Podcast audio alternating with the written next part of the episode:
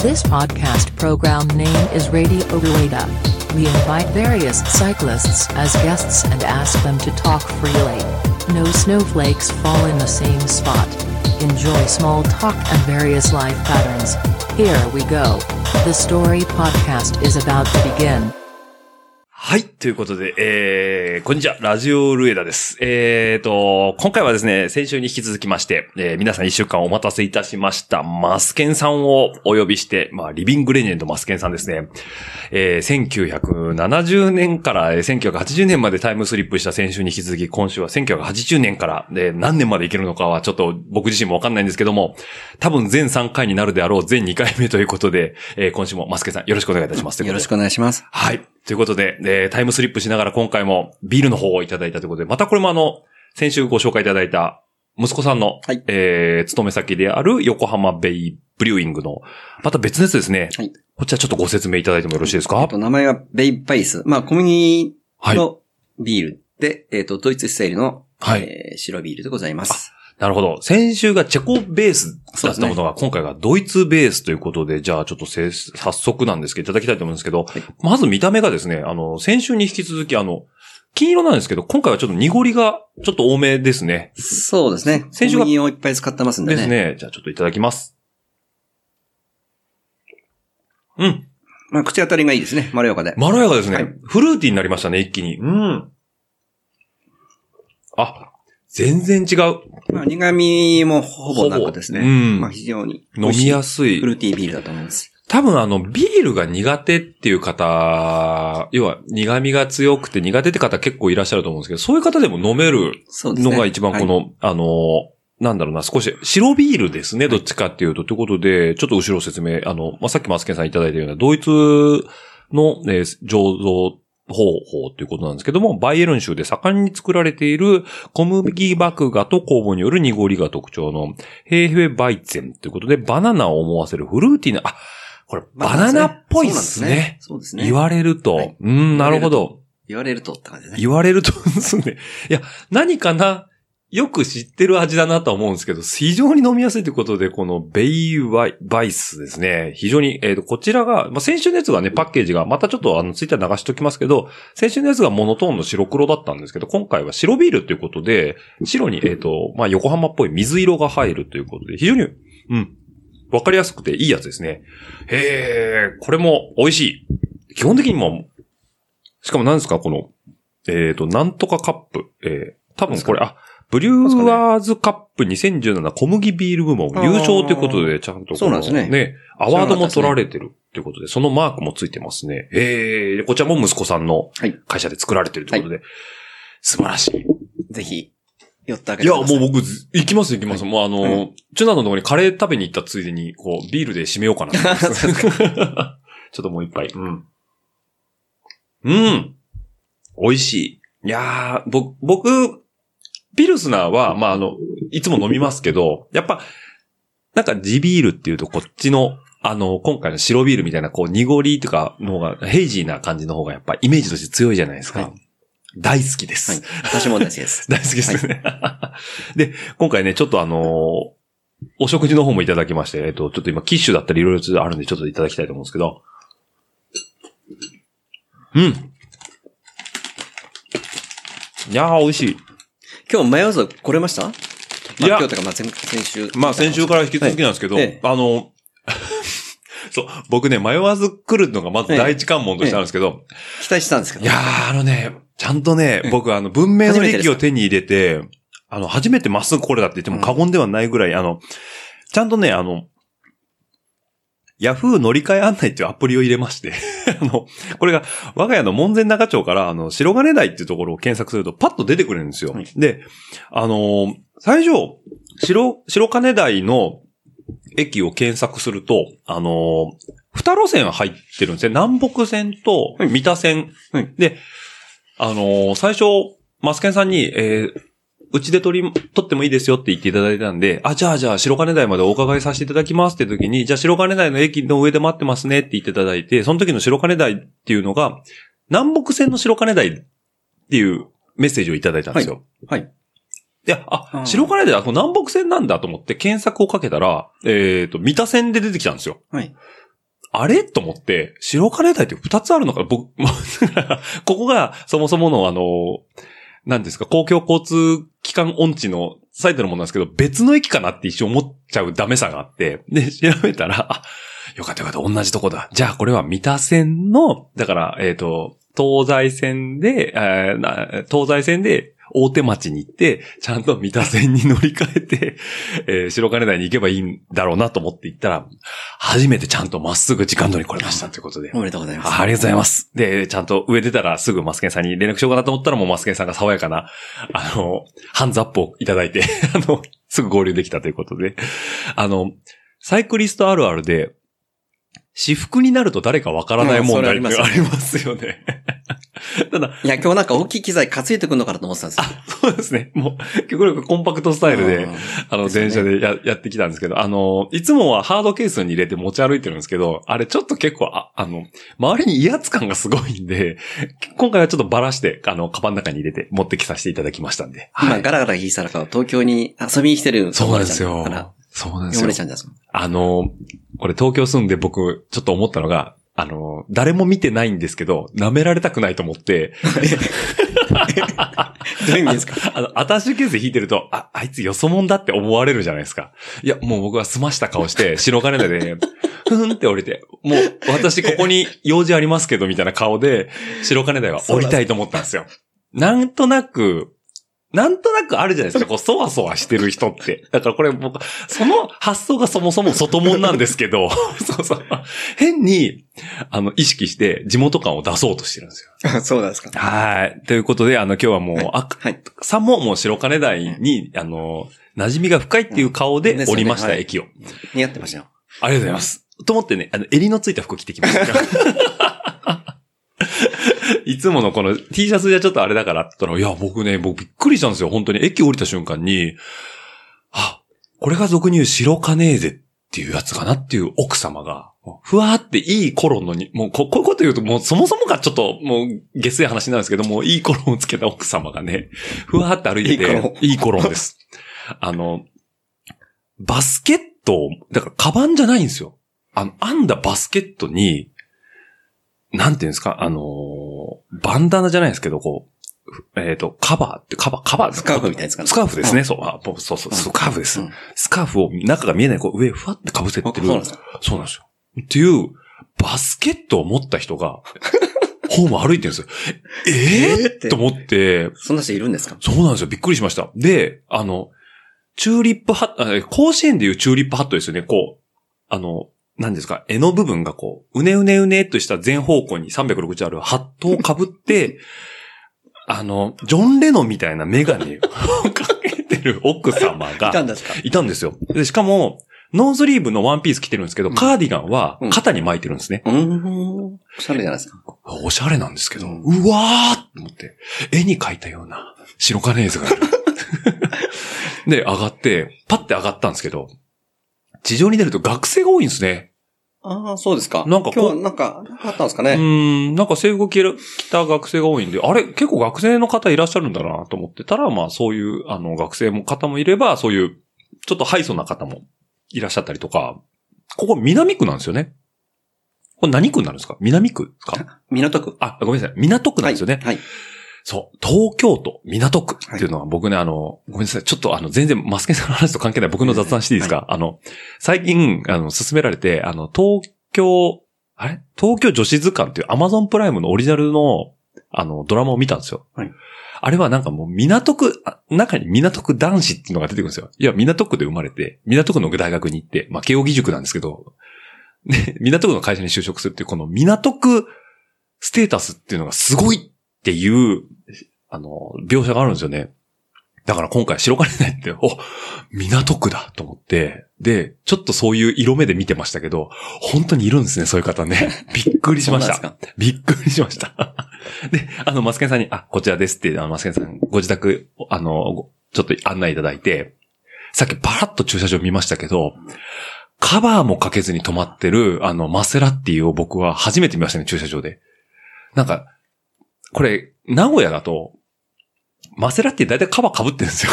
その、傷ついちゃうのかわかんないんですけど、普通に、普通にだから、国産があんまりいないですよね、この辺来ると。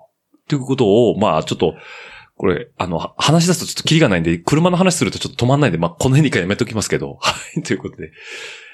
いいですかね すいません、勝手に僕が喋っちゃって申し訳ないです。マスケンさんちょっと置いてきなぼ名り古で。屋はトヨタばっかです。トヨタ多いで多いですす。ね。トヨタ、まあ、広島行ったらね、松田多いですよね。あ、松田多いですですね。ねびっくりしました、僕も。まあ、商売柄とかそういうのもあるかもしれないですけど。神奈川、兄さん日産、日野行ったらトラッ ク、それはないですかね。私今、日野勤務で、日野勤あ、日野勤務ですよ。ね。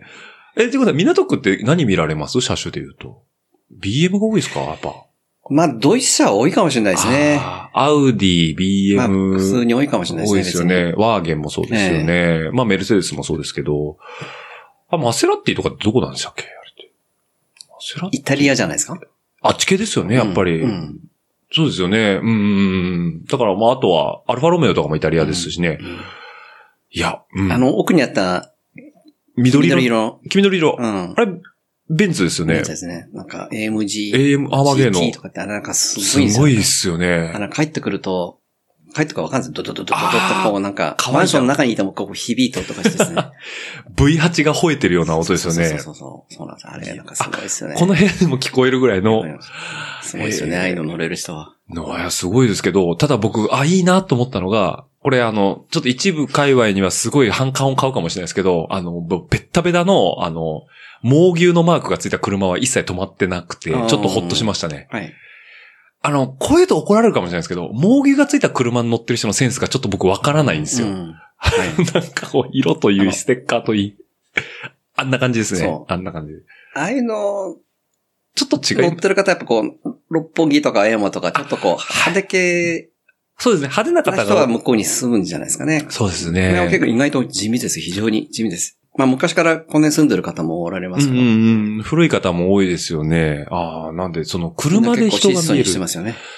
そうですね。なんか、いい意味での、その、実用高級車に乗られてる方が多いので、その、なんだろうな。ちゃんと車を楽しんでるんだろうなっていう気はしましたね。なんかこう、ステータスとして買われてるというよりは、まあ、その、生活水準に合ったものを乗られてるってことで、そういうなんかもうちょっと、あーっていうのを感じながら、今週も白あ、ー白金からお伝えしておりままあす。車買うならトヨタですよね。本 当に、私本当に思ってますから。ありがとうございます。俺なんか車トヨタですって。いやー、え、実際に今乗られてるのは、はい。何な、乗られてるんでしたっけまあ、ドイツの車ですね。。ドイツの車ですすね。はい。なので、もう15年目の車で大事にしますから。もう円数な車ですね、そうすると。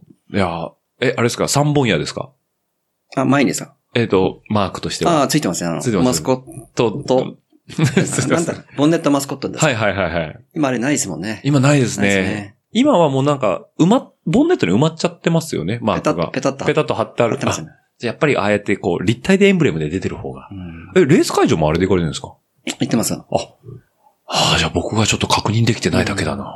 いやー。まあ、ステーションワゴンなんで、はい。で、上が今、えーウルーフにはよ三あ4台すみません。あ、キャリアが。ええ。あ、あれのルーフに積まれてるんですかあ積まれてるはいいや、もう僕だってそんなもう高速できたらすぐ道避けますよ。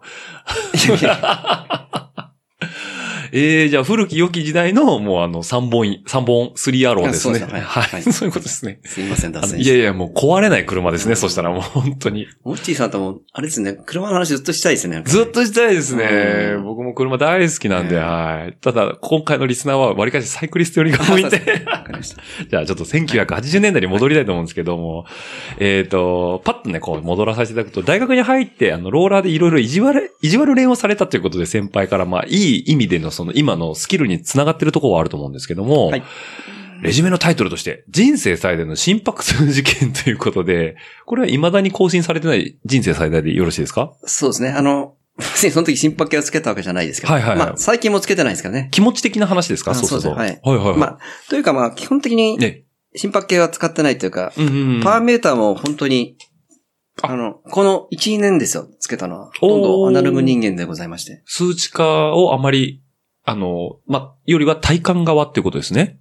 はいはいはい。まあ、あとは最新機材があんまり使いこなせないってのもあるんですけど。うーん。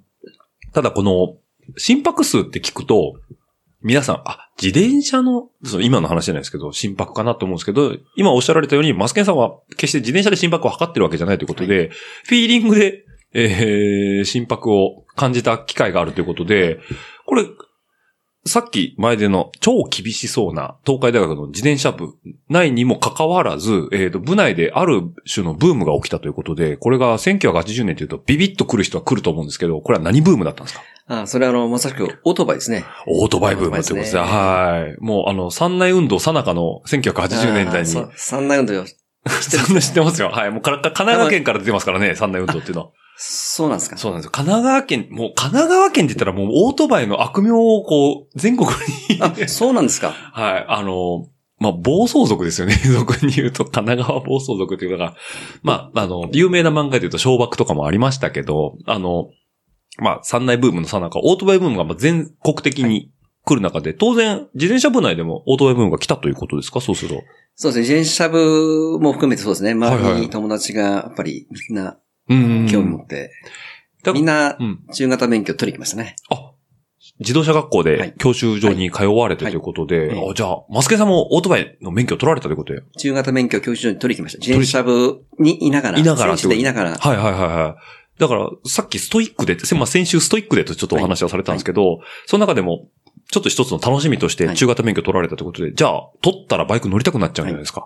何買われたんですか最初買ったのは中古で川崎の FX400 っていうですね。いいオートバイだったんいいバイクですね形良かったね。今でも形としてはいいですよいいね。ですね。もうかっこ青年性格の試したよね。そうですね。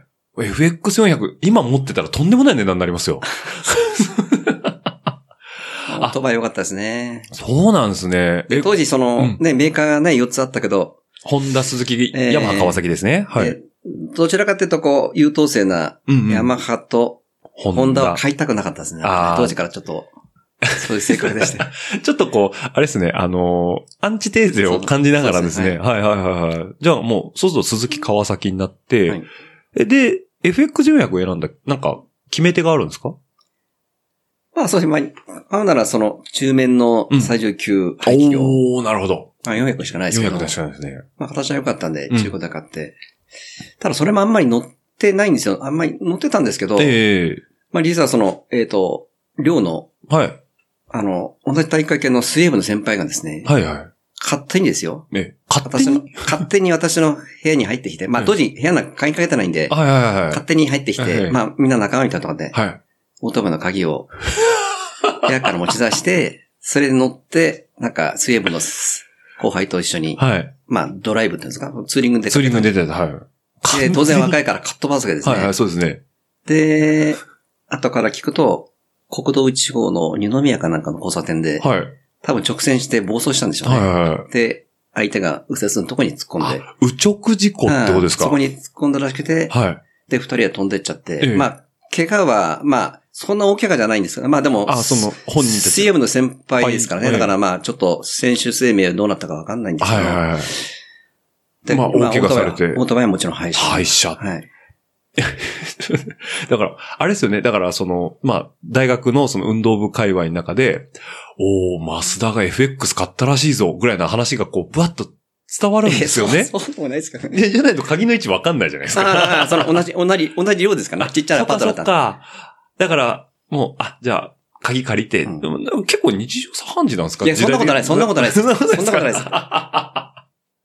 とだから、初めてですで初めてですよね初めての時事故っちゃったんです、だから。 なるほど。まあ、ちょと、っと、ちょっと、ちょっと乗らせてくれみたいなあ別近所に。でちょっと、後輩だうし、んマスター文句言わねえだろみたいな感じです。ああ、なるほど。 だけど、いきなりそれ事故で廃車されたら、先輩待ってくださいよ、みたいな感じにないるや、じでゃないもですか。本人も怪我しちゃってますからね。言うに言えないんですね、そうすうるんと。え、じゃあ、そうしたらでもうな、、その一週間ぐらいにその、えその方が、どこだったんだろうな。え、はいはいはい。あの、親が、当然、まあ来まして、申し訳ありませんっつって。あそうですね、お宅のバイクを勝手にちょっとうちが持ち出して、うちのググで、ソクまが、あ、みそのたいな感買っじたで。分の値段のお金はもちろんもらったんですけど、その時言われたのが、はい。そのお父さんがえ、教習所の教官だったんですけど、で、なんか言われたのが、はい。その、当人のお父さんが来て、あの、お払い、そのオートバイお払いしてます、お払いしましたかって言われて、お払いはいはで、しませんでした。はいあお払いしてないからダメだったんだ よ。って言われたんですよ。い。はい。 急にスピリチュアルな話になりますね。いやいやうんはいでも、そんなこと言われても困るんですけど。でも悪いのはお前の息子だろうって そうですね。いや、なんか急に僕に責務が来てもって感じですよね。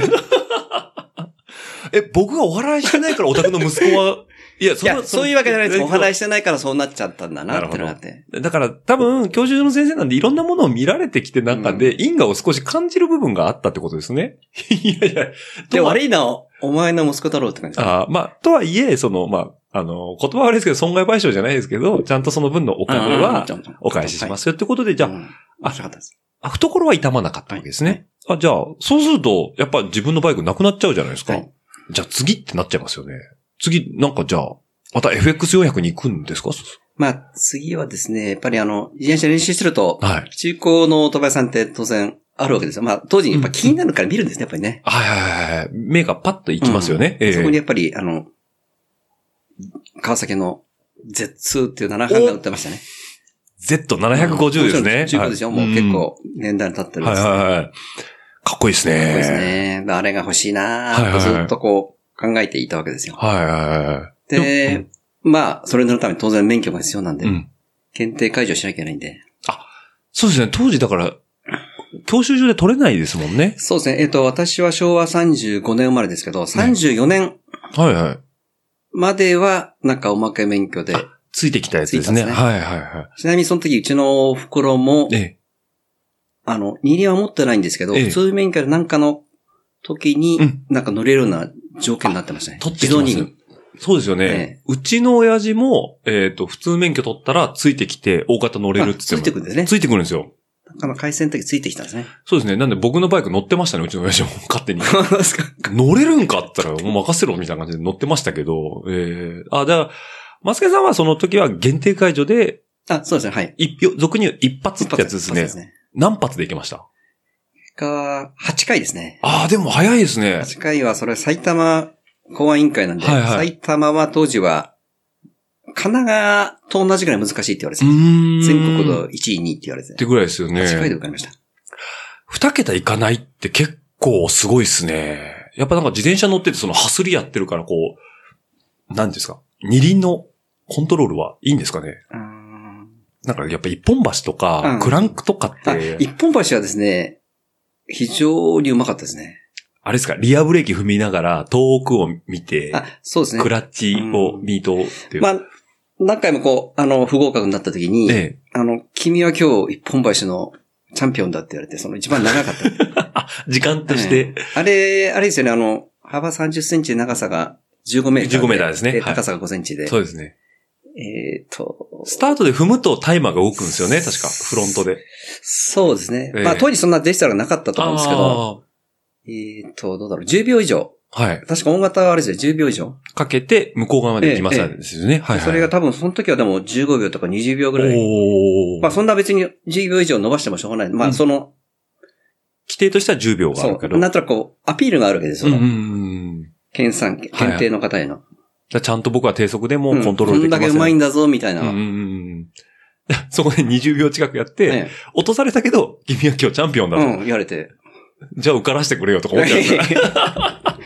いや、でもね、あの、一本橋はですね、えあの、シクロのえ。え砂砂ゾーン。はいはいはいまあ、どちらかっていうとここうう、前後の重心で真ん中に乗せええて、とまく先を見る。え。はいはいはい。あれと一緒、ある意味一緒ですね。はいはいはいはい。荷重移動と目線の位置ってことですね。中心に集め、前後の中心に集めて、うんうんうん遠くを見るって。あ、じゃあ、あれですね。幕張では、マスケンさんはずっと一本 橋をあそこを乗せてきたっていう雰囲気が。そう。だからまあ、砂はそんなに、だからあれですね。苦砂ゾ手意ーン識ははない苦手ないですね。ないですね。うん。なるほど。まあ、遅いで、遅いで、砂走っても別にね、うんうんうん。遅いんですけど、ちょっとだから、この前、ポットアなんかも、はいはいはい。遅い早いはそまうた。いや、そういうこだわりがあるじゃないですか。うんうんこの自分のラインで行くとか。トップ、トップの順位狙ってるわけじゃないんで。はいはいはいはい。そうですね。マスケさん、あの、この間ポートタワーの時も、はいあの、海辺走った後に登り、登って、S 字の、あの、えクランクの方行くじゃないですか。はいめっちゃ乗ってこうとしてましたよね。え。うんまあ、もうそれしかない。あの、うちのチーム員の小林の、ああ、小林さん。ゴー GoPro うに、んしっくりマスケンさん映ってたんですよ。あーあそうですかええだからお、マスケンさんめっちゃ乗ってってんなと思って、あの時同じパックでうちの小林と走ってましたよね。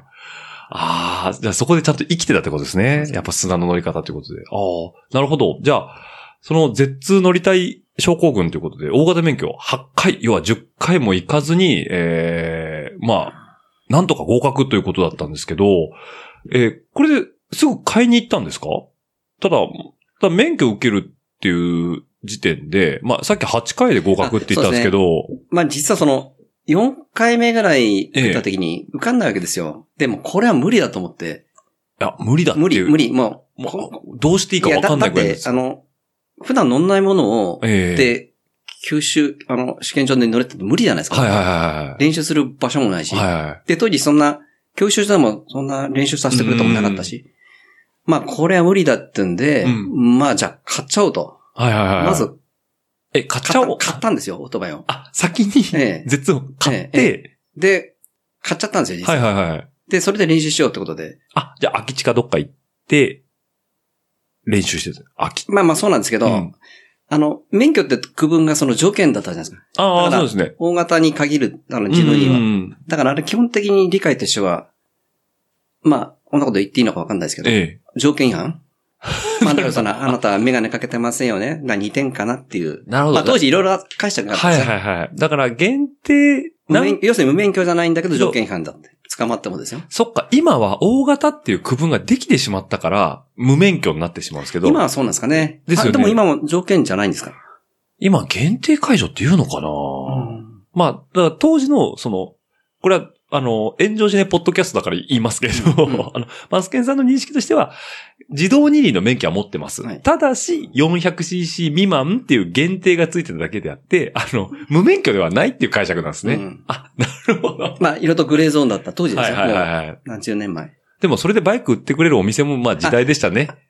まあそうですえね。だからその時はやっぱり、免許証を見せろとは言わなかったですね。なるほど。うんはいはいはい。まあお金さえ持ってくれば売るよぐらい いや。まあそうです あ、なるほど。っていうことは、えっ、と、それで買ったんですね。買いました。買って練習しました。練習したんですね。はいただまあ空乗っき、地とか、はいはいその他のところで。ただまあ街中、それ乗って帰らないといけないじゃないですか。そ、そ無免、まあ今で言うと無免許で乗ってるわけじゃないですか。そう、もうだ、落ち着かないですよね、そしたら。まあそうですね。そうですよね。大丈夫だったんですかそうですね。で、なんか、寄せばいいのにですね、ええ。その埼玉の大宮の試験場まで一度乗ってったことあったんですよ。あ、その、無免許でい。や、無免許。あ限定違反で、はいはいはいあ。そうすれば、だって行ったら、試験場ってあの警察の巣窟じゃないですか。はいはい。はいはい。そこはまあ当然その、の運転試験場まで乗ってかないです、さすがに。近くまでですかいや、そらそうです。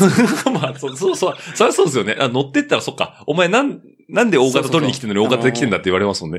ね。中学生の頃、電車に乗ってるやつが腹っぱに隠すみたいな。ああ、なるほど。 はいはい腹っぱは。ないかったです。腹っぱなかったんですね。あ、じゃあ、ちょっと近くの、まはあ、いちょっと目につかないところえにえの駐輪場かなんかにはい置かれててってことなんですね。ああで、試験を受けて、その日はまあ不合格で、ー。はいはい。とぼとぼっと帰るわけですよえ。え。で、そこから、あの、自宅まで帰るのに、うんまあ、試験場の近くをちょっと取んないって、取らなきゃいけないってのもあったんです。はい通ったんですよ。ねで、交差点止まったらですね、普通に止まって横を見たら、2車線とかだったんですけど、まあ、白バイはいはいはい。が、あの、いっぱいいるとこなんで、え県警があるとこなんえ。で、はいはい。 そしたらもう隣に白バイが来たんですよ。あ のもう、もう、動転しちゃったですね。でも、あ、焦るとバレちゃうし。そう。はい。堂々と。本当にやばかったですね。なんかもええう、汗がタラタラ出てきて、ああ、冷や汗というかもう、油汗というか。動揺してですね。はいはい。心拍数やが。ばく なって。これが、俗にい言やう。それがそう ですね。もう本当に、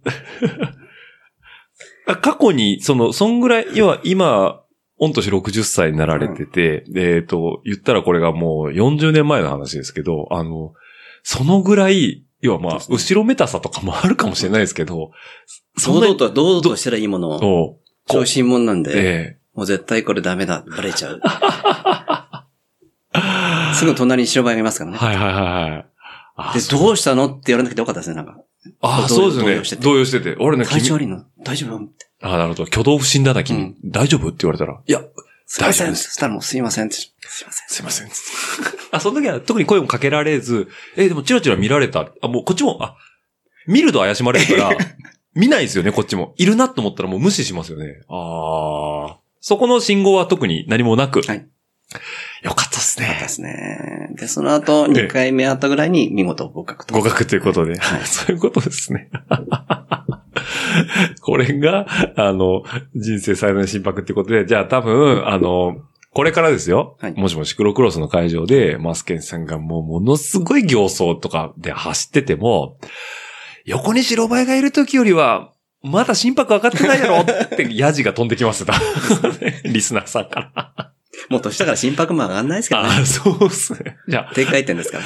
じゃあもう当時40年前なんで20歳の頃ですよね。だからうんもう。 200以上いってた。 200以上言ってましたね、今で言うと。 そういうことですね。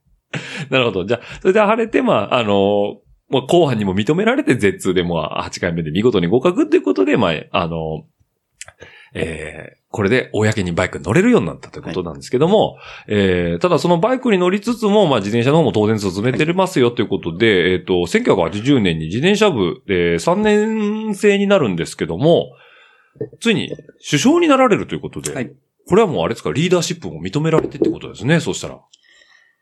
まあそうですね。まあある程度そこそこ走れた、はいはまあそこそこ部内では強かったんで。強かったってことですね。はい。うんじゃあ、おじゃあ、マスター、お前はもう来年からキャプテンだはいっていうことを、あの、任命されるということなんですけども、その時に、えーもう、自分の中で揺るがない心情があったということなんですけど、はい。これはどういう心情だったんですかもう自動車競技部、体育会系去るものだと思うんですけど も、まあそうですね。あの、当時はですよ。えもう、とにかく早いこと、強いことが正義だ。え競技ですからね。うんはい。じゃあ、そうじゃない。でそうじゃないやつは、努力が足りないんだってい う。なるほ ど。まあ悪いやつだと言わないですけど、はい。もうちょっと頑張れよ。頑張れよお前って感じでっ。てことですよね。でも、うん。まあトレーニングメニューも考えてましたけど、ともかくめちゃくちゃな練習プログラムを組んでましたね。はいはい。あ、もうじゃあ、メニューとしてはもう、努力を。じゃあ、でも、あの、インカレとかもやっぱり、こう、上を目指していきたいっていうところがあるじゃないですか。はいで、そうなると、じゃあ、自分よりリザルトとして上にいる人たちは、もう自分よりもっと努力してるんだ。もっと頑張んないとっていうマインドになっていく感じですか、そうすると。そうですね。もちろん、個人の成績も上げたいし、はいはいはいはいはい。で、俺ができるなら後春できるだろう。ああ、なるほど。で、やっぱりその当時、やっぱりインカレの総合順位ってのはね、やっぱり結構大事だったんで、はい。で当時はその日大、中央、法政、う。もうん3つ三強ですか環境、はいはい。もうそれは揺るがないんですよ。うんうんで、その下でいかにこう、2級大学が頑張るかってとかありましてね。ああ、なるほど。うん。今の F1 みたいですね。もうなんか、情報部チームがあって、で、まあ、その中の中堅どころでどうやっていくかというと。じゃあ、そういうところにどうやって食い込んでいこうか。まあ、中堅大学中ではトップ取りたい。かつ、上に何とかしてこう差し違えたいぐらいの勢いはあったと思うんですけど、じゃあメニューとかも首相なので、マスケンさんが組まれてたんですか、そうするそうですね、あの、普段の練習、と。プはランを全部考えてましたね。ああ、なるほど。はいじゃあ、そういうのを、じゃあ、チーム員にバッとやられてて、で、まあ、その中で、とある事件が起きるということなんですけど。そうですね、あまりにもやっぱり、あの、プログラムがきつかったというか、えがむしゃらに走らせてたんえで、ええ1年間に、まあ、その短期間のうち3回ぐらい大きい事故を部員が起こしまして、あ、そのメニューにのめり込んでしまったがゆえにって感じですかそうですねはいはいはい。まあ、個人練もかなりし、あの、必死引にいてましたんで、はいはいはいはで、結果を出せ、練習結果も出せっていう話もしい。あ、て、なるほど記。録帳見らって、はいはい。練習した内容は自分で自己申告しろよ、つって。なるほど。うんだから練習内容と結果のレポートも出して、当然、あの、インカレ出るのももちろんタイムもあったんですけど、ええ成績もあったんですけど、その、努力ポイントみたいなのを作ってですねああ、なるほど。頑張ってるやつだけもううんうんうんうん。優先出させるって話も一部したことありましたね。ああ、じゃあもう完全にまあ、当時の大会系の、まあ、数、まあでも言ったら数値化した方がその評価はとしてはしやすいですもんね。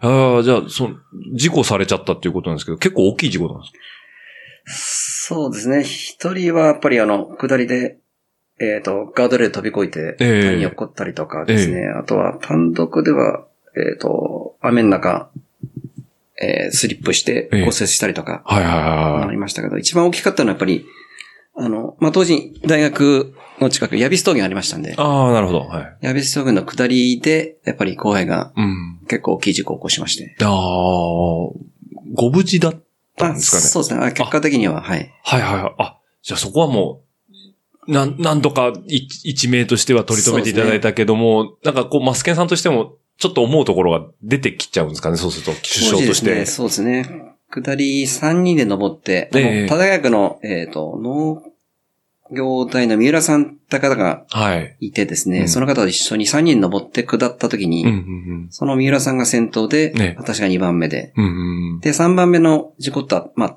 田中くんって言うんですうけん。ど、はい。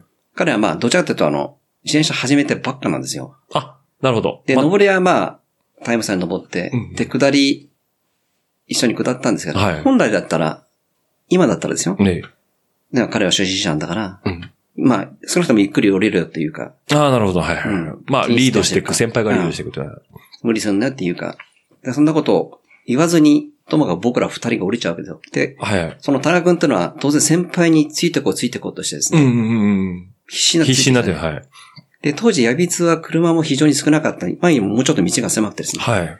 で、左コーナーでたら、あの、やっぱり車が来たんですね。で、僕とうん、その先輩はもちろんクリアできたんですけど、はい。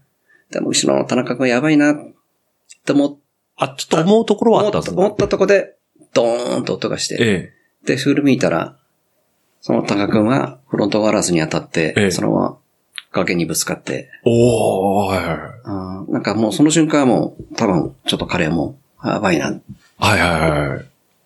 じゃあもうそういう、まあ、まあ当時の時代背景もありますけども、まあ彼のことす、まあついてこいよっていう感じでガッと下った部分もありつつ、彼は、そうですね。ですからまあ、いかにこう、まあ当時首相だったんですけど、はいまあ、自分のことしか考えてない。ああ、なるほど。はいはいはい。人のこと全く思ってなかったなってことは思いましうた。んじゃあまあ、その田中さんの事故、まあ、さっきのお話で、まあ、皆さん一応ご無事だということもあったと思うんですけど、じゃあ、なんかこう、マスケンさん的にもやっぱ思うところがそう出てくるわけですか、それで。結局その、彼は3日間意識戻んなかったんですよ。あ、ぶつかってから。ええはいはいはいはい。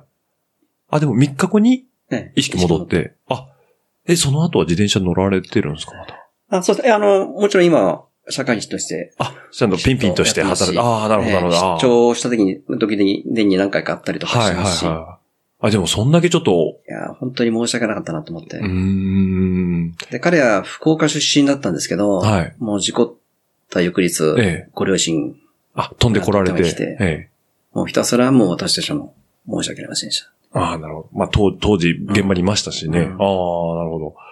じゃあ、まあ、結果、まあ、あの、ご無事で取り留めて、はいええやられたということなんですけども、さすがにそういうことを起きちゃうと、部内でのちょっとこう、いろんなああ、そうですね。動きというか、こう、まそうですあ、ね何にもないわけには、ちょっといかないですよね。対策とかいろいろあるとは思うんですけど、なんかそういうのはあったんですかそうそそうですね、あの、その後しばらくしてから、う。ねまあ4回生え。はい。その3年生だったんで。一個上の先輩ですね4回生はいに呼ばれてですね。ええ。まあ、なんかみんながいる前で、まあ責任を取りなさい。おおはい。で、あ、まあ要するに今回の3回の事故を起きたうん責任は全て君にある。あ、みんなの前で言われちゃうんですか、うんやっぱり。はいはいはいはい。あ、じゃあ実で際。も、でもそれはそうですよね。うーん。で、えっ、と、クラブからは半年間休部なるほど。はい。そういうケースがありました。まあでも、それはもう致し方ないまあですよね。そうですねうーん。まあ、なん、なんとなく、ちょっとこう、ね、僕が当事者じゃないんで言うのもおこがましいんですけど、まあちょっと頭冷やせじゃないですけど、一、まあそうですね回リセットっていう形ですかね、そうすると。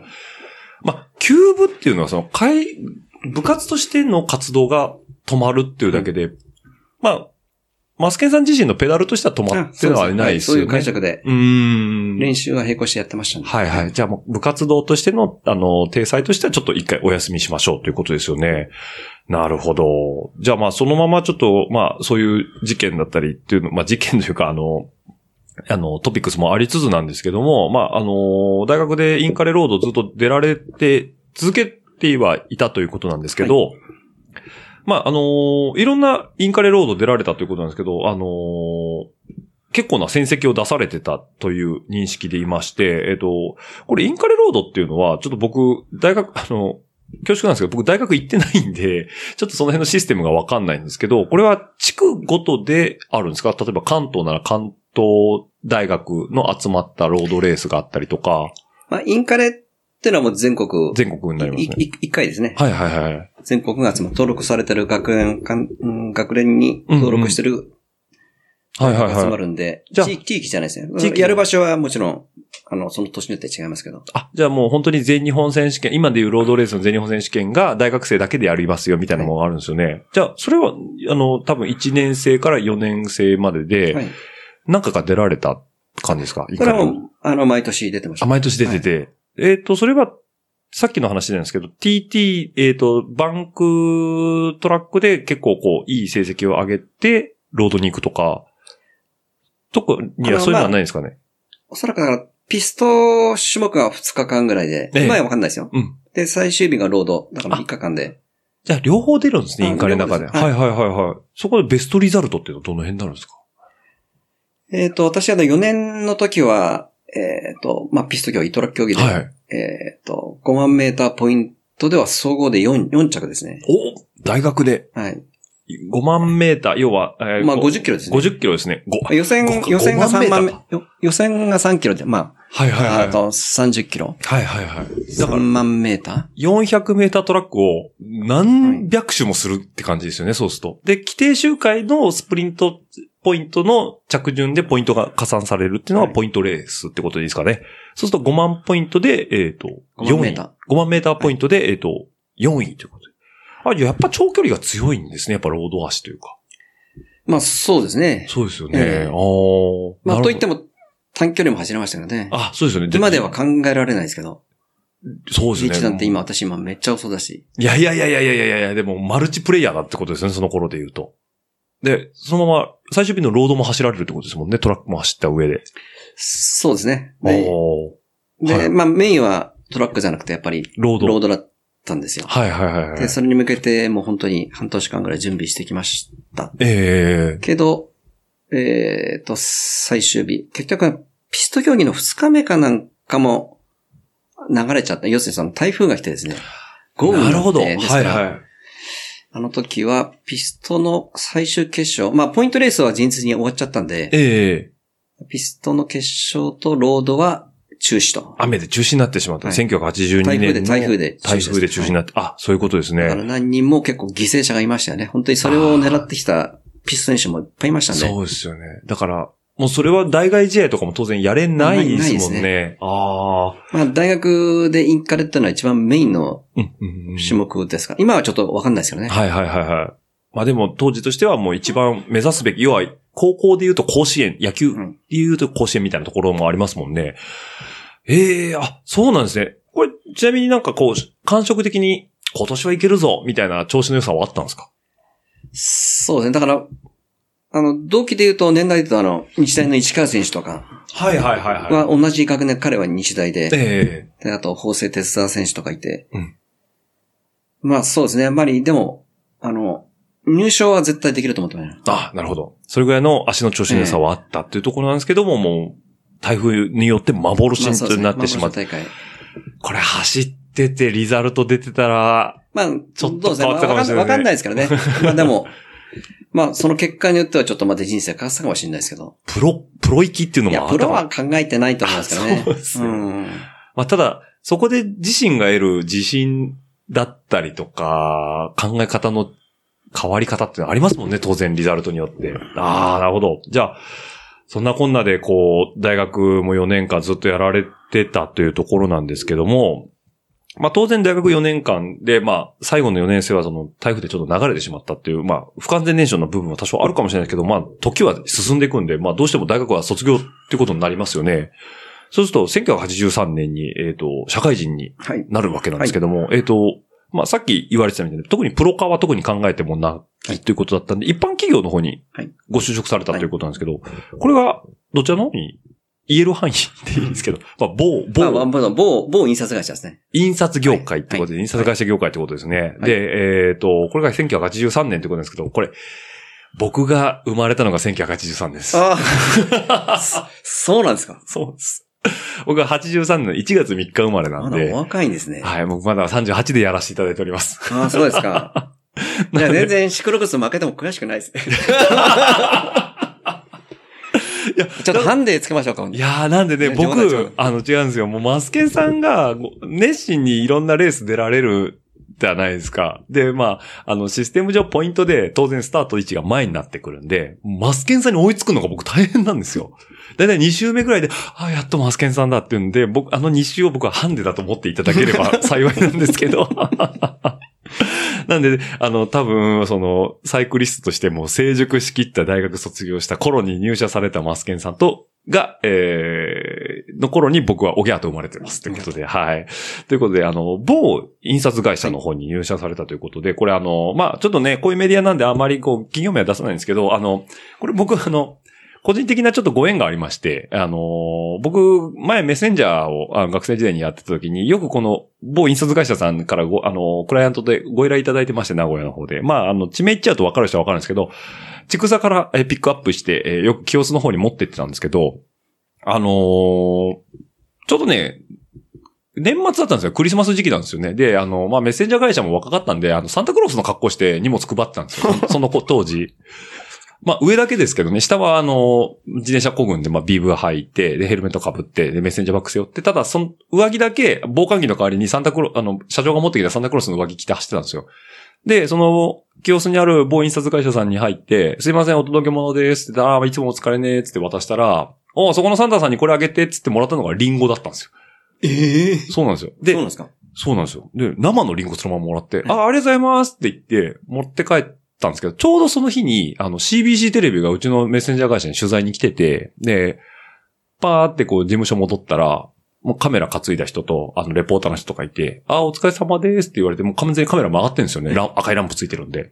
でああ、お疲れ様です。あ、今日取材でした、みたいな感じで。あ、で、な、今どちら行かれたんですかあ、今ちょっと清須の方に、あ、でねーっつって、クライアントさんからリンゴもらっちゃいました、なんて冗談で、冗談じゃないですけど、ちょっと、あの、おどけて行ったんですよ。うんしたらもうその日の夕方のニュースに出てましたね、そのリン ゴ。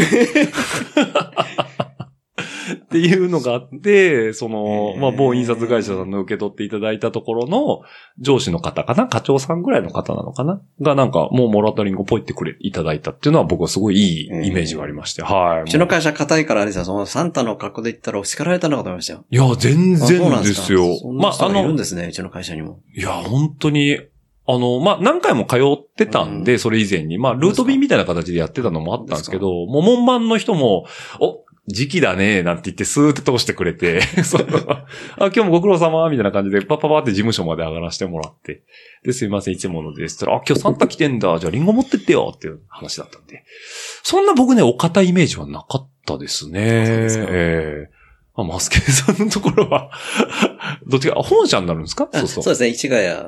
市ヶ谷ですね。もう市ヶ谷の某印刷会社いやいややばいですねわわかる人にはわかんじゃうんですけどね。はい。ということで、1983年にこう入られたということで、まあ、いろんなものをずっとやられてたということなんですけども、あのーあれですか、その、まあ、今年60歳ということで、はえっ、と、晴れて定年、ご定年を迎えられたということなんですか去ね年。の11月にはい。定年になりまして、今はシニア、はいはい。シニア勤務。あ、じゃあ、もう勤務先とか業務内容はそんなに変わらずに、そうですね、今の事業分の中でちょっと違う職種ではいはいはい今やってまして。あ、じゃあ契約変わってって感じですね。正社員登用から、まあ、嘱託とかなんかいろいろはい。ありますもんね。はいあ、なるほど。今は、あの、給料55%で。やっお、でもバッサリいきますね、やっぱり。だあから今その、55%ルールで。はい。あ、なんか、そういう法令的なルールがあるんですか ?55% っていうのはいやいや、それはその会社あの。会社の、はいはいはい。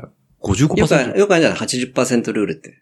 あ、足切りされるやつです かいやいや、そうじゃなくて、ただね今仕事 の、はいはいはい55%のパワーで頑張ろうかなと。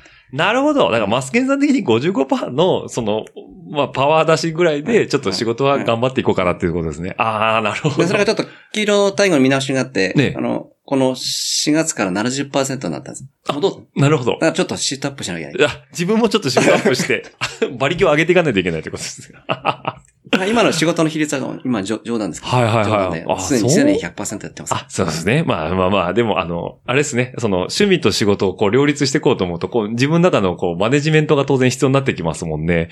ああ、そういうことなんですね。これでも、お仕事されながら、こう、ずっと自転車乗ってられる、の自転車自体はずっと乗ってられたんですよね。そうですね。あの、まあ、社会人になって1年だけは実用軍でちょっとやってたんですけど、はいはいその後5、6年はもう自転車ちょっとやめてた時期がありまして、あ、なるほど。やっぱりなんか仕事もこういろいろ覚えていかないといけなかったり、やってたり。まっあた、自転車は学生の時も、限界、自分の限界ってのは分かったんで、一あ回燃え尽きてしまった自分はもうここまでが限界だなって分かってましたんで。おおなるほど。じゃあ、その、某メーカーさんに入られて、いなんかこう、いろいろまあ仕事をやられてる中で、はいなんかこう、やっぱこう、トピックスっていろいろあるんですかそうすると。そうですね、会社の連中とは、まあ、す一般的うなんテニスやったりスキーやったりするんですけど、はいはい会社にあの、えっと、江ノ島で林銀を持ってる、まあ仲間がいましてね。あの、こまあれヨヨヨットですね、ヨットですね。ディンギーヨットって言林うんですか銀ですね。えっと、普通のヨットって言って僕は、あの、三角のセールが貼あ、ってあまあるそうですけど、あの、あ、はいはいは小型い。の、小型の、はいはいはいボはーい。ト、あの、ヨットですね。お、持たれてる方がいらっしゃると。えっ、と、それもみんな仲間内で持ってて、うんうんうんそこで、じゃあ、あの、お金を出し合ってみんなで管理しようっていうところだ。あ、なるほど。じゃあ、うんシェアで持ってて、はいそれは、普通にこう、海をクルーズする感じなんですかそれともなんか競技みたいな感じなのえっ、と、そうですね、長さが4.9メーターのやつだから、まあ、どちらかというとレース艇っていうよりも、ねえ。プレジャー系寄りのああ、なるほど。船ですから、それで、ええまあ、あの、ヨットの草レースみたいなのあるんですよ。あ、ある江んノですね。島はいであるんですよ。であの、月に1回ぐらいですね。はいはい。で、そういうのを出たりとか、あおーとは、スタリブで練習したりとか。はいはいはいはい。あの、本当のギンギンのレース艇ではないですけどね。うーん、じゃあ、その、じゃあ、レースならレースに特化した、えっ、と、その選定っていうのはあるんですかそれあ、でもそれはあの、オリンピック出てるような4709とか、ちょっと、僕らの船はもう、もうちょっとこう全然、もう全然値段も違いますよね。なんか僕、ごめんなさい、勝手なヨットのイメージなんですけど、最新のヨットって浮いてませんなんか、ああ、まあ、プレング、プレングしますよ飛んね。でますよね。しあますよね。あ、あそこまででかくはないですかさすがに。あのサイズなんですかね。あーと、すち、小さいです。あの、えっと5メーターぐらいです。あの、世界一周レースとかもああーるじそゃれなはいでもうすか。本当に、あの、カタマランとか、いそういう、どでかいレース艇はもちろん全然でかいですよ。ああ、そうなんです30ねフィ。ート、40フィートあったりとか。はいはいはい。あじゃあもうそういう、その普通、あの、まあ、マスケンさんが盛られてたそのレース艇のクルーザーとかもやられてたっていうことですかそう、それは、そうですね。あの、えっ、と、レース艇のクルクルー、ー。クルーっていうのを募集してるのがあって、そういうのも、ん1年間ぐらいやったことあります。一人では当然あの大きなものは動かせないですもんね。あの、何でしたっけロープをすごい勢いで、くるくるくるくるくるって。ウィンチをウィンチを回すウィンチ回すやつですよね。とか、よくいろんな方でやられてますよね。これ、ヨットって僕ちょっと遊びでしか乗ったことないんですけど、うん友達まにあ、勧まれ私て。もその時遊びです けあ、どそうね。いうことですね。はいやっぱなんか自転車も、自転車も遊び遊びでで。すすか それで、まあ、ご飯食べてるわけじゃないですからね。やっぱりなんかこう、スピードすごい出ますよね。いやそうですね。まあ、私その車も好きだし、ええ自転車ももちろん好きだし、うんオートも好きだし、ね。で、ヨットも乗ってるけど、やっぱり、感覚的にやっぱり、ヨットのスピード感が一番ありますね、やっぱり。あ、そうなんですヨかットは一まあ一番、あの、スピード感はあります、本当に。あの、まあ、カート、カートをやってる人はいます。カートをこう、あー提供かなせ、はいでも、ヨットはやっぱりスピード感すはごいんですか一番あると思います。え、カートって、えー基本的にこう、地上高が低いから、目線が低いから、うんす体感速度すごいって言うじゃないですか。ヨットって結いや、局、ヨットはでも、場合によってはもう本当に、あの、海面スレスレ頭が、あー、海面スレスレの時までですよそっかね。なんか目標物が海の上ってあんまりないイメージがあるんで。ないですよね。だから、あんまりこう感じにくいのかなと思ったんですけど、こう海面スレスレまで行くとやっぱり、その海面っていう目標物があるからやっぱすごいんですね、そうすると。あと、なんか、体感がすごいですよね、こう。波を越えていく感じ。まあそうですよね。もうなんか、あの、自然との戦いってえいうのがありまして。ええ、じゃあ、それってで、なかなかこう、年間通してもこう、優雅に乗れる時ってほとんどないんですよ。あ、海がないで、かつちょうど程よいちょうど風で行く時ってなかなかなくてですうーね。ん風が荒れ強てすぎるると時、もありますし。要は、しけっちゃうってやつですよまね。すね。すぐしけけますね。江ノ島沖あたりでも結構しけってきますよはいはいはいはいはい。ああ、そうなんですね。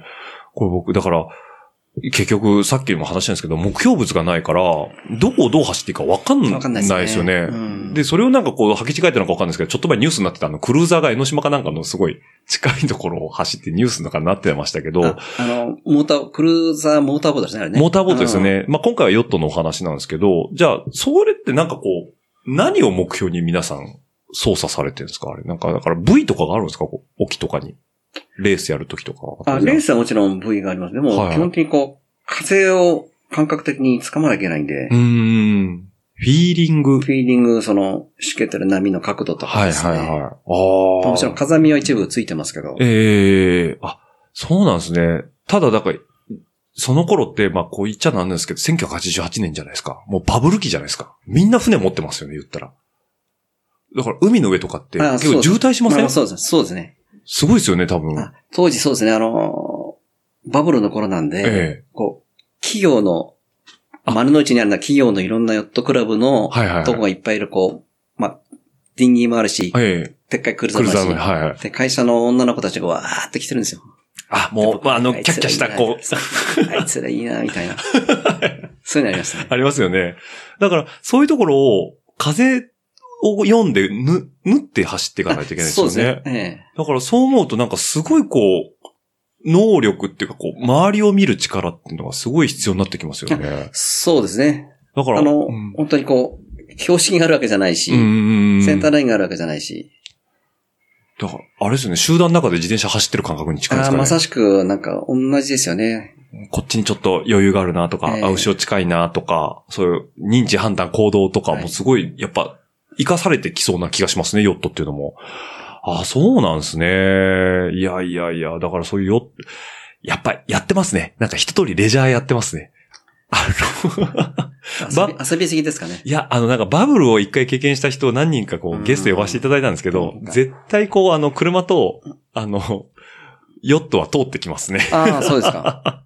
でも、人間は楽しかったですね。ああ、そうなんですね。最近もう全然乗ってないですけど、やっぱり、はいはい。ちょっと乗ってみたいですよね、また。あ、ちょっとこう、一旦落ち着いたところでって感じですよね。なるほど。多分、総選はそんな忘れないと思うんで。はいはいはいはい。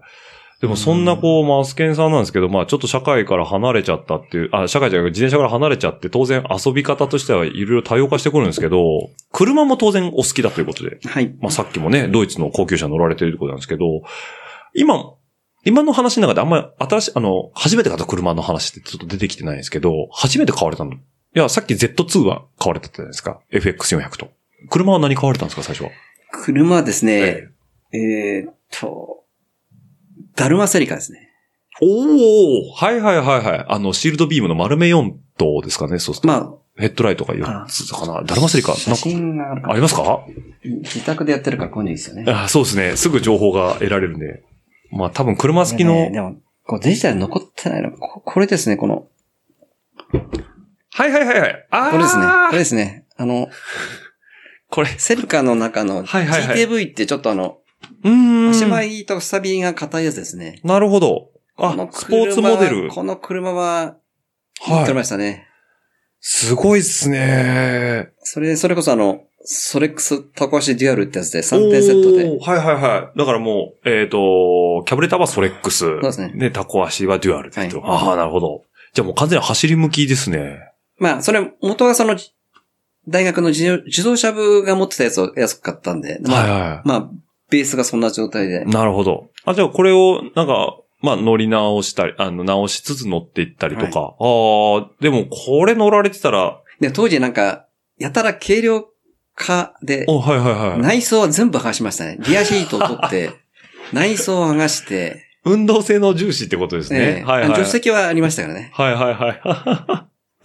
ちなみにこれ横に映ってるのが、ええもうこれは西部警察の馴染みのフェアレディ Z なんですけど、これは Z の31ですかこれは。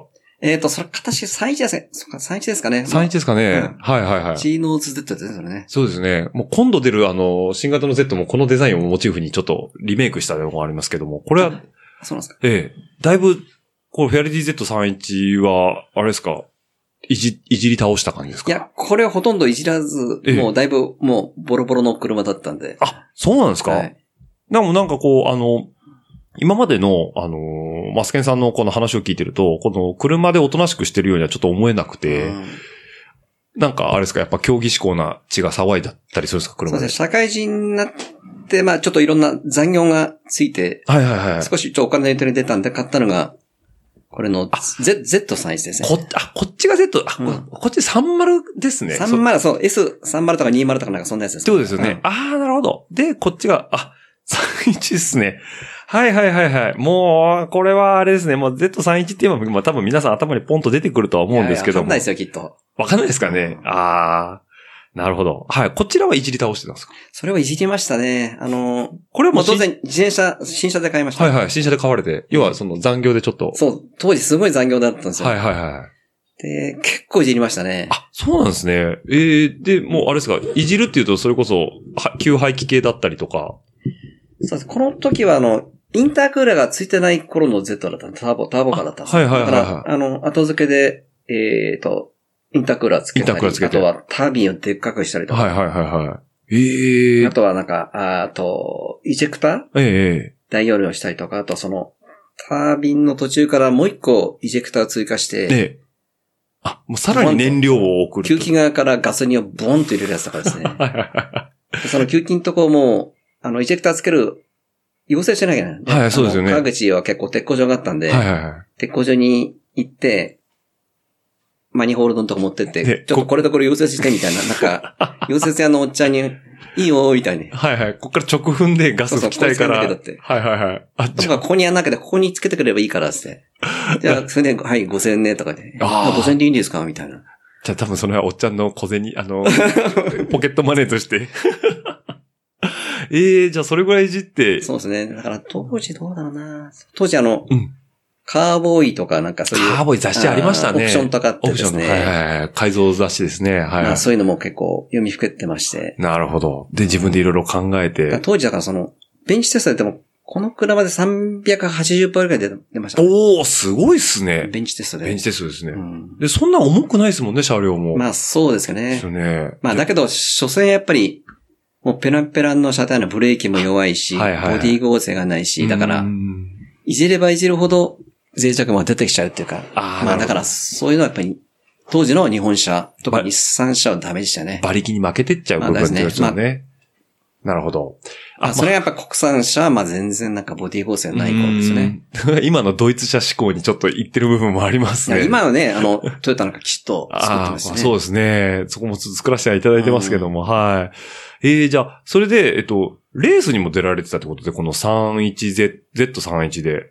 これがヒルクライムレースそうなんですよ。自転車じゃなくてヒルクライムレース。ヒルクライムレースですね。車のヒルクライムレースの方ですね。あの、まあ皆さん自転車でね、金谷湖はい、かなりますね。あはそい、こはいに。あの、のこぎり山っていう、まあ、そうですね。名前は皆さん。行ったことありますあ、僕も一回は走ったことあります。はいはいはい。ああのの、ヒルクライムのルートですかノコギリ山の。はあ、い。のこやって自転車のヒルレースやりますの、あいやいや、あの、自分で勝手に走ってただけですけど。あ、それ車、車で行った。自転車は登れないですよ、あ、ね。僕車で行きました。はいはいあはあ、中身いいとこですね。い。え、そうです、そうです、そうですそうです。そこで登りだけの車のレースがあって。え、それ昔あったんですかえーと、それはだからその当時ですね。いああ、そういうことですね。開催されたんだだか、からら当時その88年。改造マニアが集まっててですね。それ、合法的なやつですあかえーと、もう貸し切りの、ああ、貸し切りのユーロドルなんで、で、はい。だから、そこで登りのレースを2回測定するんですけどう。んだって今でも、例えば有料道路、要は、だから箱根とかも有料道路じゃないですか。だから貸し切りでレースやるってできないじゃないですか。あ、まあそうですね。ちょっと、アマチュアにやるんで危険すぎます よね。まあそうですよね。あ、でも、その後、ノコギリ山の、えーヒルクライムレース、まあええ当時のオフィシャルのやつやられてってことで、出られて、ええ。あ、じゃあその脆弱なボディとは言いつつもええ馬力にはちょっまあとありましたからね。ええ上りだったらもう負けないぞぐらいの勢いで行って。で、実際、リザルトとしてだけは。どでもその、改造、いろんな部門が、16台中でも7番目ぐらいですかね。はいはいはいはい。ああ非。常にこう、微妙な微順位妙な、ちょっと、あれですね。ごめんなまあちさょい。っとリアクションにまん、困いやいやいやいやいやいる。や ちょっと。そう、僕らがシクロクロスなんか下の方ですから。いやいや いやいやいやい微妙な順位やいや。え、でもそれでも、あれですか、トップ、ちなみにトップっておも覚えてられますその時どんな車だったかとかって。ああ、でも、その、いろんなジャンルが、もう本当に、ああのーすごい人たちがやっぱりバリバリ改造してるので、もう本当に綺麗にこうドリフトしてあっーていくような連中もいましたしね。まあ別にドリフトが、早いわけ早いわけじゃないんですけどうん。だからまあテクニックがあったりとえか、えまえあえチューニングの力があったりとかっていうところで、まあ、なるほど。じゃあ、その、まあちょうど、レースとしては中堅どころということで。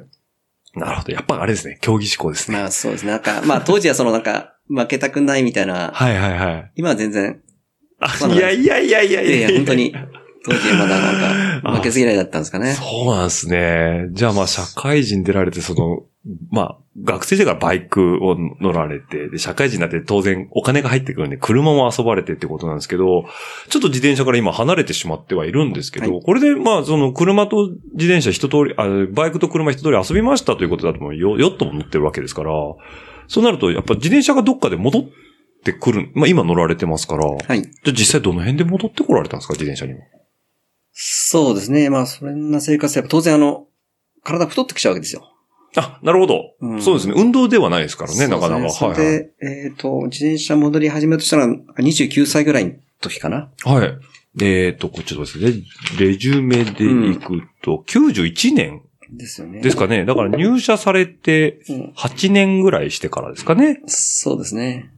そうですね。83年入社の91年からそう自で転車すね。再開ということで。はい。これなんか、だから、やっぱ体型の変化で、そうですね。ちょっと運動しなきゃ、みたいな。ーんなんかいい運動ないかな、っつって。あで、やっぱりでもね、昔自転車やってましたんで。はいはいはいはい。やっぱ身近な、うんもう、かって知ったる自転車だからってことですよね。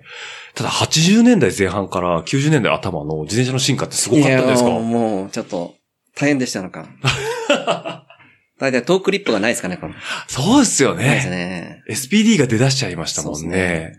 ダブルレバーももうなくなって。ダブルレバーあ STA りました。まだありました。あありましたあー。ちなみに再開された時に買われたロートレーサー。それは、あと、ジャイアン、ジャイアントですね。ジャイアントのロードレースですね。おこれ最近さん聞いてますか ジャイアントですって。ああ、それはなんかこう、パッと目についたとかそういう感じですかまあ、そうですね。最初、まあ、よくわかんなかったんで、うまあ、んとりあえず、あの、お店で。ジャイアント買おうかなってことですよね。えなるほど。で、まあそうなると、あれですよね。うわお金も持ってるじゃないですか。はい。そうするとなんかもうどんどんどんどん乗りたいもの増えてっちゃうんじゃないですか。乗りか、それジャイアンジャイアントってどれぐらい乗られたんですかジャイアントはでも、実際、レース使ってたら1年ぐらいなんですけど、はいはいはいはい。で、翌年はやっぱりその、当時入るの、TVT っていう、 TVT。 TVT ってのは、おまあ、TVT は、フランスのフフレーラムメンーカーさスん。ですね。おちょっと待ってください。これはちょっと僕もごめんなさい。なんか、イン TV デラインが乗ったりとか、ああ、バネストのですね。うんはいはいはい。あ、とは TVT フレームで検索で出てきますね。ああ、ありますね。今はもう作ってないですよ。あ、そうなんですね。2017年。あ、ああ違う、これはタイムだな。当時だから TVD。ああ、ありますね。TVD 時代をちょっとこう、あの、書いたやつはないですけど、あれあ、レモンとは違うんですね。あ、レモンも乗ってたかもしれっないてことですかね。ちょっとうんああ、じゃあ本当にフランスの TVT メー TVT ってメーカーさんのバイクということですね。はいはいはいはい。まあ、これちょっと今、簡単に調べたら出てきたんですけども、そちらに乗り換えられたということで。これ素材は、あそれれは全部カーボンですね。カーボンですね。はいはいではパイい。プが日本の、東レのトレカ。ああ、トーレンドレカですね。はパいイプはいははい。日本製を使ってたんですようーん。で、ラグはアルミのラグで。はい。え、それまで、だってあの、80年代で、折りではインカレ走るときって、多分黒森に乗られてたんですよもうね。衣しかないですね。が、がカーボンになるわけじゃないですか。やっぱ衝撃ですか、やっぱり。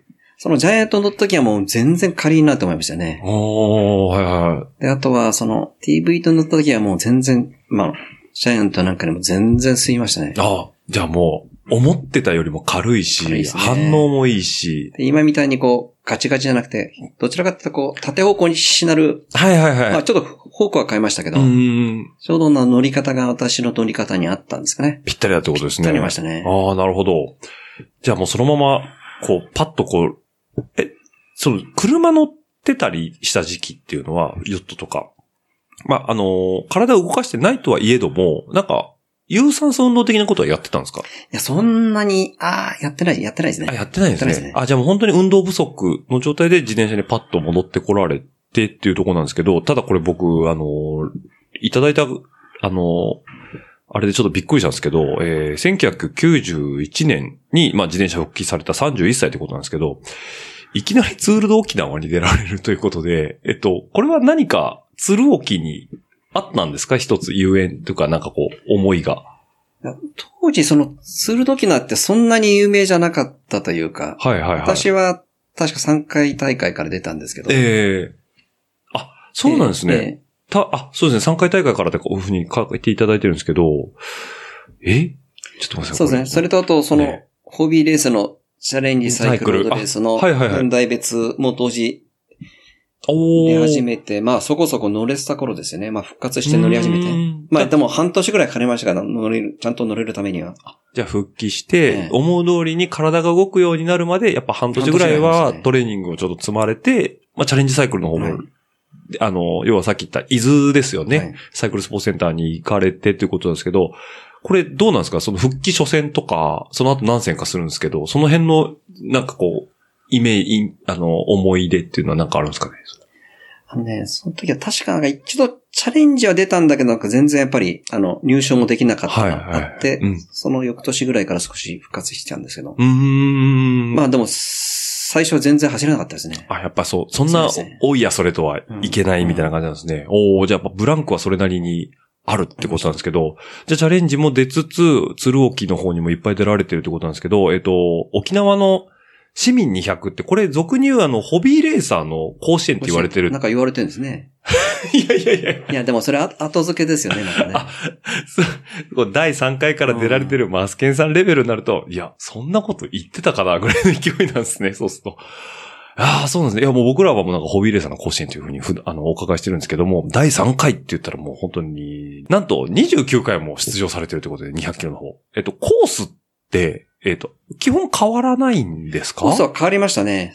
あ変わりましたね。変わるんですだいかたいスタート地点が、あのー今と違うと、あの、名護ですか名護ですけど、えええ。え、昔は違ったんですか違いましたね。はいはいはいはい。あ、基本的にあの沖縄の本島の北側を使ってるイメージがあるんですけあど。基本的に変わんないんです。スタートが、だからなんだろう、今で言うジャスコが、はいはいはいはい。あの辺があどっかスタートでしたね、りますね公園があっ。うて。ーんであとは元部の、元部なの最初の中関を門。抜けてこう。だからちょっと最初の入りが、はい今は海沿い走るんですけど、はいはいはいはい。最初こう、山の中入って元部の方に行く。ああー、なるほど。ええな、元部の、その、えっ、と、海沿いの風が強いところですよね。はい、はい、はい。これ、ね、29回も走ってると、さすがに、全部頭に残ってるもんですかまあそうですね、もう今目つぶってでも走れそう です。なわけないだろうでもなんとなくこう、土地感があるって感覚に近いですよね。そうすると、どこに何があるっていうのは全と。部。まあそうですね。だけど、やっぱり最近もう全然成績良くないんで、ええ思ったのは、最近はこう、この3回、4回、4、5回は、はい。結構景色見えるようになったんですよ。あの、あ、周りが見えるいようやに見える、見えるようになったってのも、メイン集団から私ちぎれてますからね。ああ、なるほど。うあ、ん。だから先頭集団はバッて行っちゃって行っるちかゃっら。てるんで、まあ、だって言ったら高岡さんとかはそこにいるわけですから ね。そうですよね。はいはいはいはだから最近はこう、景色を見れるようが出てきたな、みたいな。い。あ、例えばこう、ヘト岬の、あ、こんなとこに、あの、風車が、風車がこんなあったんだ。一つだけかと思ったら、あ風車がこんな三つもあったのか、とかって。おあー海こんな綺麗だな、とかって、最近は楽しんでおります。なるほど。まあ、その、なんていうんですか、年を重ねることによって、鶴岡の楽しみ方も変わっていくってことなんですね。ちなみにこう、29回ということで、まあ、単純に言うと29年はい。連続で出られてるっていうことなんで。そう、連続、たまたま出れてるんですよねって。ことですよね。なんで、1991年から29回連続っていうと、単純に2020年までは連続出られてて、まあ、えっ、と、2020、去去年年、もきょだから去年が中止になっちゃいました中止になってでね。すね去年でしたら、まあ、ちょうど30でキリンが良かったですねっ。てことですよね。ええすごいですね。もう、生き字引きですね、まさに、沖縄の。うん、まあ、だから200キロそんな出てる人は当然いないんで、ええあの、他のクラスは多分30回、31回の方、はいあ、まあ、32回の方もいるんですかね。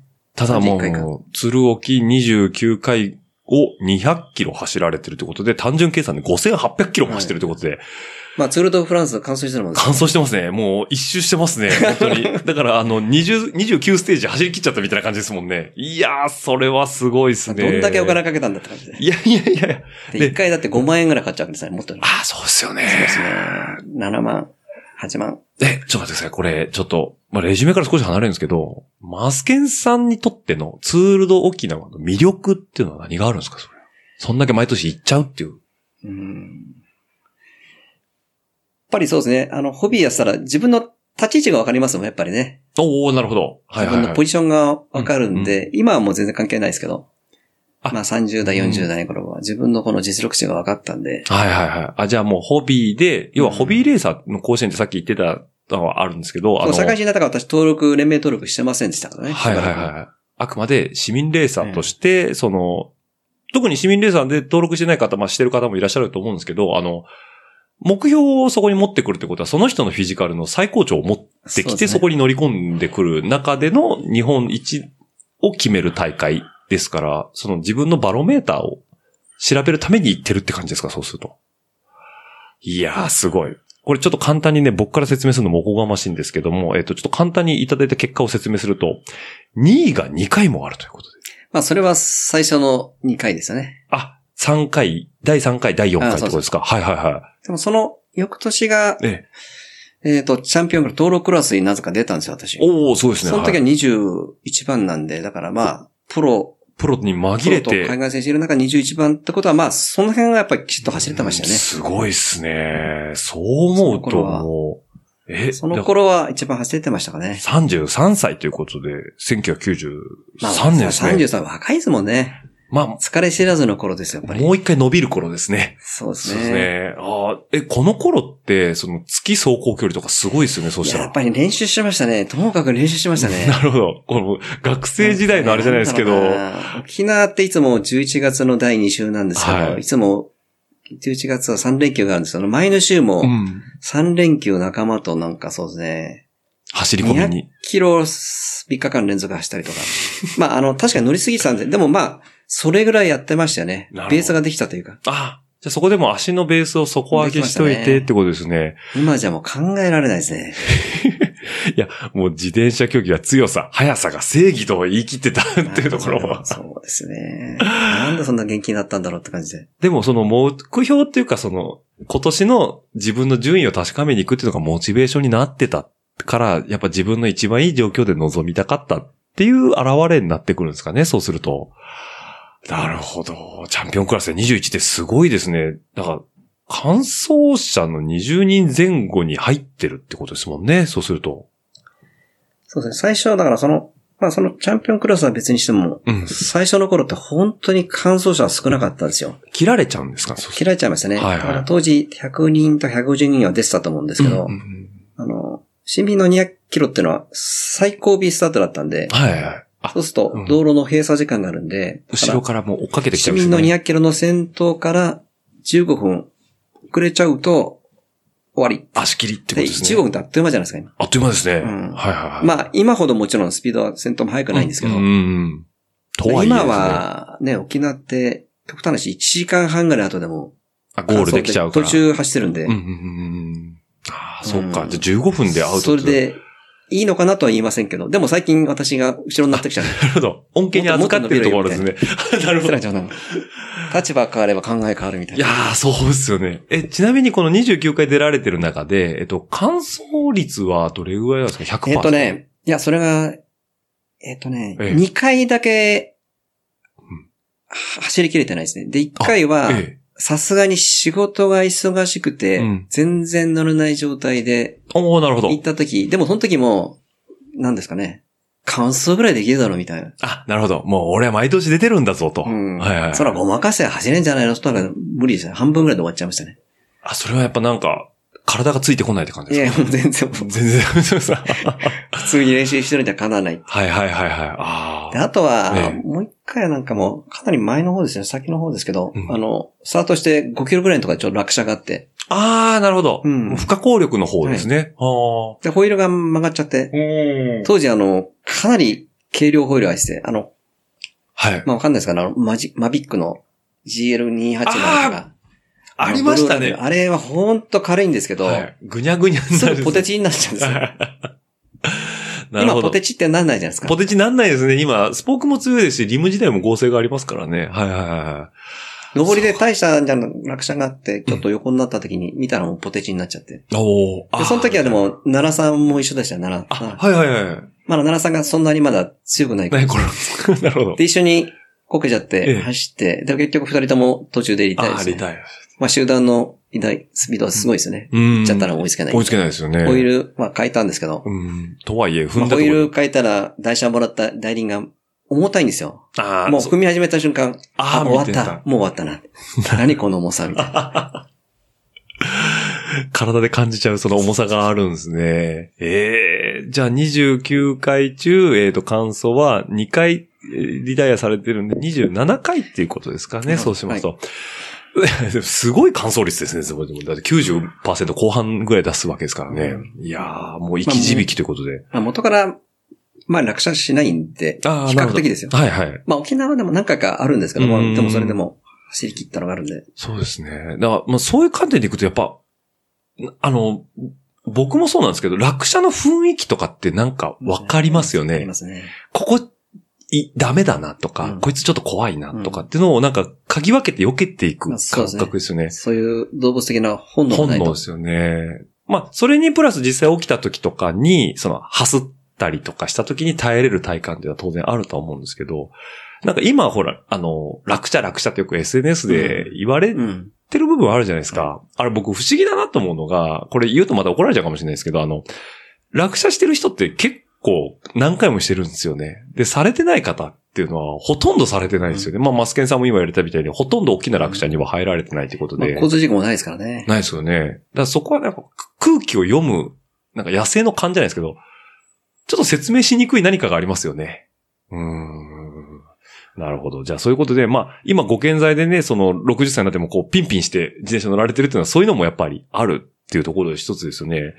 ただ、こう、ちょっと書いてあるんですけど、55歳ぐらいまではなんとか1枚目のリザルトには乗っていたけどもということで、ここ5年ぐらいがちょっと、そうですね。55、6になったら、やっぱり急に踏めなくなりましたね。ああ、やっぱ違うものが、うん練習量はそんな変わらないんですかそうですね。だからまあ同じように練習してても急に踏めなくなる瞬間が私の場合は55とか6になって、はいはいはいはそれはなんかきっかけはニセコのレースで、やっぱりい。ん、大した登りじゃないんですけど、えまあメイン集団がいえ、て、えで、昔僕らも明らかにこう、回、うん後ろのレベルの人たちがいる集団からもちぎれちゃうみたいな。ああ、なるほどう。ん。それをで、それはさ、最初はなんか今日は体調が悪いんだろうなってのがあるんだよ。それを何回かやってるうちにだんだん分かってくるんですよ。あ、これはやっぱり俺が弱いんだって。弱くなってる。るんだって。踏めなくなってるんだって。体調じゃなくてってそうですいねうところで、でじ筋力なのか心肺機能、まあ、全ての心肺機能もは落いちてるし。はいはい自覚をするタイミングがあるってことなんですね。でも。ね、やっぱりなんか、あれじゃないですか、そういう、勝ちたいとか、うんうん。がむしゃらに踏むとか、そういう気持ちが少し薄れてきてるんで、ああ、なるほど。ででもなんかある意、味、ね、体の本能で、あんまり頑張りすぎちゃいけないよっていう、なんか、あ、信号的な。信号出てんのかもしれないうし、ーん。でもなんとなくとないんうふうに自分で理解してる。でも、なんとなくなんですけど、認めるのって少し怖くないですか自分が。まあでもそれはちょっっと時間かかりましたけどうん、でもね、最近はいろんなうん楽しみ方を、まあシクロがあったり、マウンテンがあったあり、ったりとか全然自転車は、遅くたっていいし、ちぎれたって、といろんな楽しみ方あるじゃないですか。はいはい。そこの柔軟違的うな方。向に今、舵を見て。まあ、ロードはもういいかなって感じで。あ、まあ、ロードはさすがに飽きましたね。 そうですよね。だってもう、要は、えっ、と、十、十、えっ、と、チャレンジロードの2回目からですからね、もう何十年と乗って来られてて、ちょっとここで一区切りというところですね。はい。ということでね、こう、来ました。2週目ももういいお時間となっておりまして。 これで、えっ、と、レジュメ的には2000、えっ、と、1990年が終わりまして、えー次2009年から入れるということで、あと11年待ってまもうす。皆さん昔の話で全然つまんないですよね。いやいやいや、マスケンさんはこういう人なんだっていうのがありますんでね。はい。というわけで、ちょっとあのー中編も、えーこの辺で一度、あの、また来週の方にお持ち越しさせていただきたいと思いますんで。はい。じゃあ、あのー今週もマスケンさんどうもありがとうございましあた。りがとうございました。はい。来週もまたよろしくお願いいたします。よろしくお願いします。はい。では、リスナーの皆さん、また来週お会いしましょう。バイバイ。話は後編へと続きます次回後編の配信をお楽しみにしてください番組の感想は「ハッシュタグラジオルエダ」もしくは Apple Podcast のレビューにてコメントをいただければ後人に存じますではまた次回お会いしましょう